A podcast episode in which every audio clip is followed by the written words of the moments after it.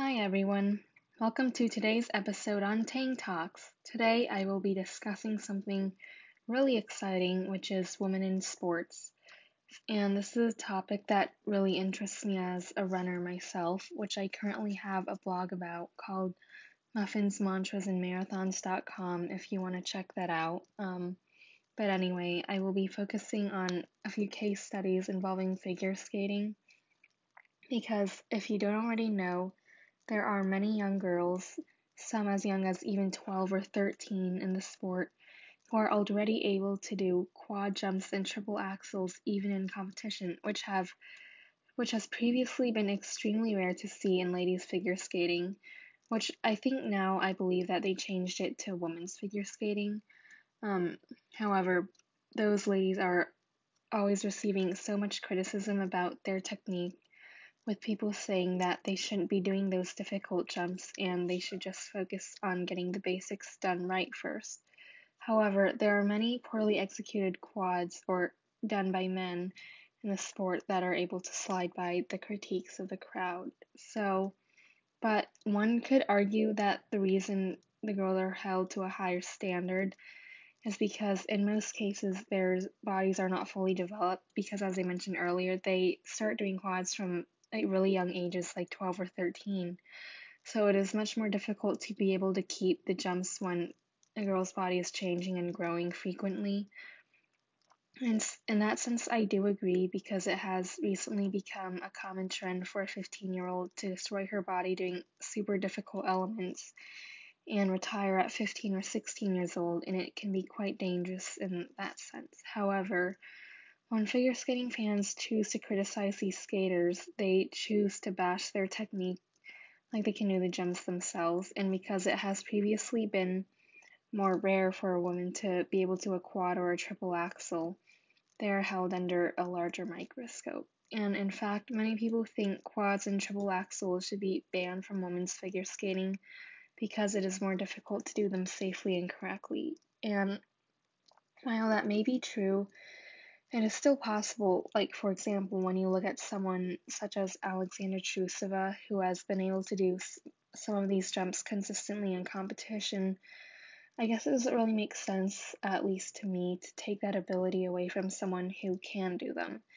In competition, someone like Nathan Chen can do as many quads as he is physically able, and the fans will go crazy calling him the king of quads and such. And I think it is well established that Nathan is more of a technical skater than an artistic skater, although he's still very, very good at artistry. He just seems to be more focused on putting out difficult elements.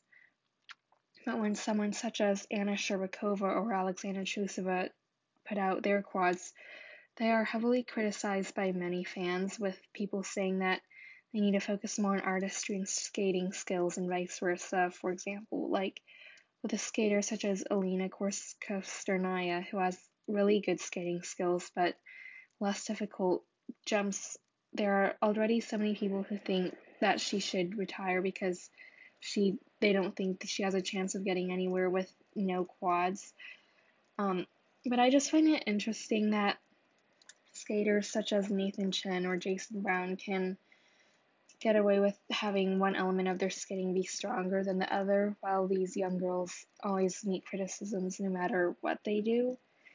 And especially in artistic sports that are female dominated, such as figure skating and gymnastics, there is a huge emphasis on how someone's body should look like, and this does occur in other sports as well, but it is more prominent in these female dominated sports where the standard is to be as light as possible.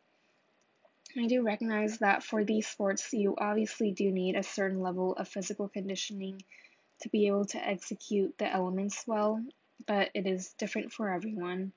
And for example, in figure skating, there have there has been a lot of scrutiny over a certain coach who allegedly doesn't let her skaters eat or drink during a competition because of the few extra ounces that will make it more difficult for the skaters to fully rotate their quad jumps. And one of the skaters would eat like two shrimps for dinner and feel full, which is not ideal for someone who is physically exerting herself to that extent very frequently.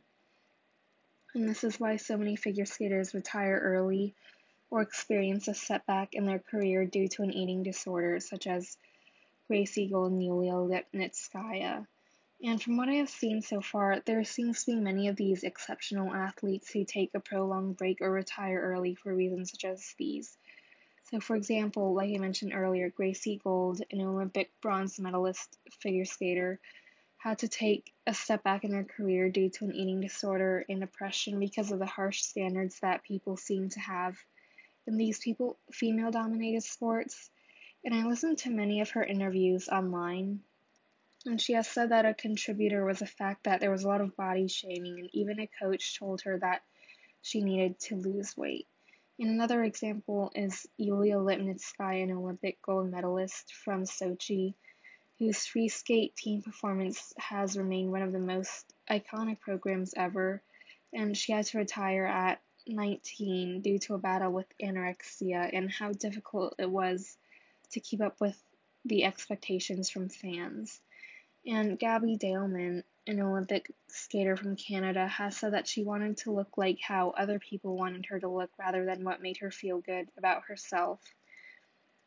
And there are so many situations like this where pressure is always on the female to look a certain way. It can sometimes be too much, so they retire early. And in pairs skating or ice dance, where a man and a woman t- typically partner up, there have been many scenarios where the girl is told that she is too heavy or too tall to be skating with a certain partner. And in most cases, the woman is always the one pressured to lose weight, while there is less scrutiny on the man to bulk up, even though it should be an even contribution. As a female athlete, I believe these issues are very important and should be examined further. Um, but, anyways, thank you so much for listening to today's episode, and you can find the rest of them here on Spotify.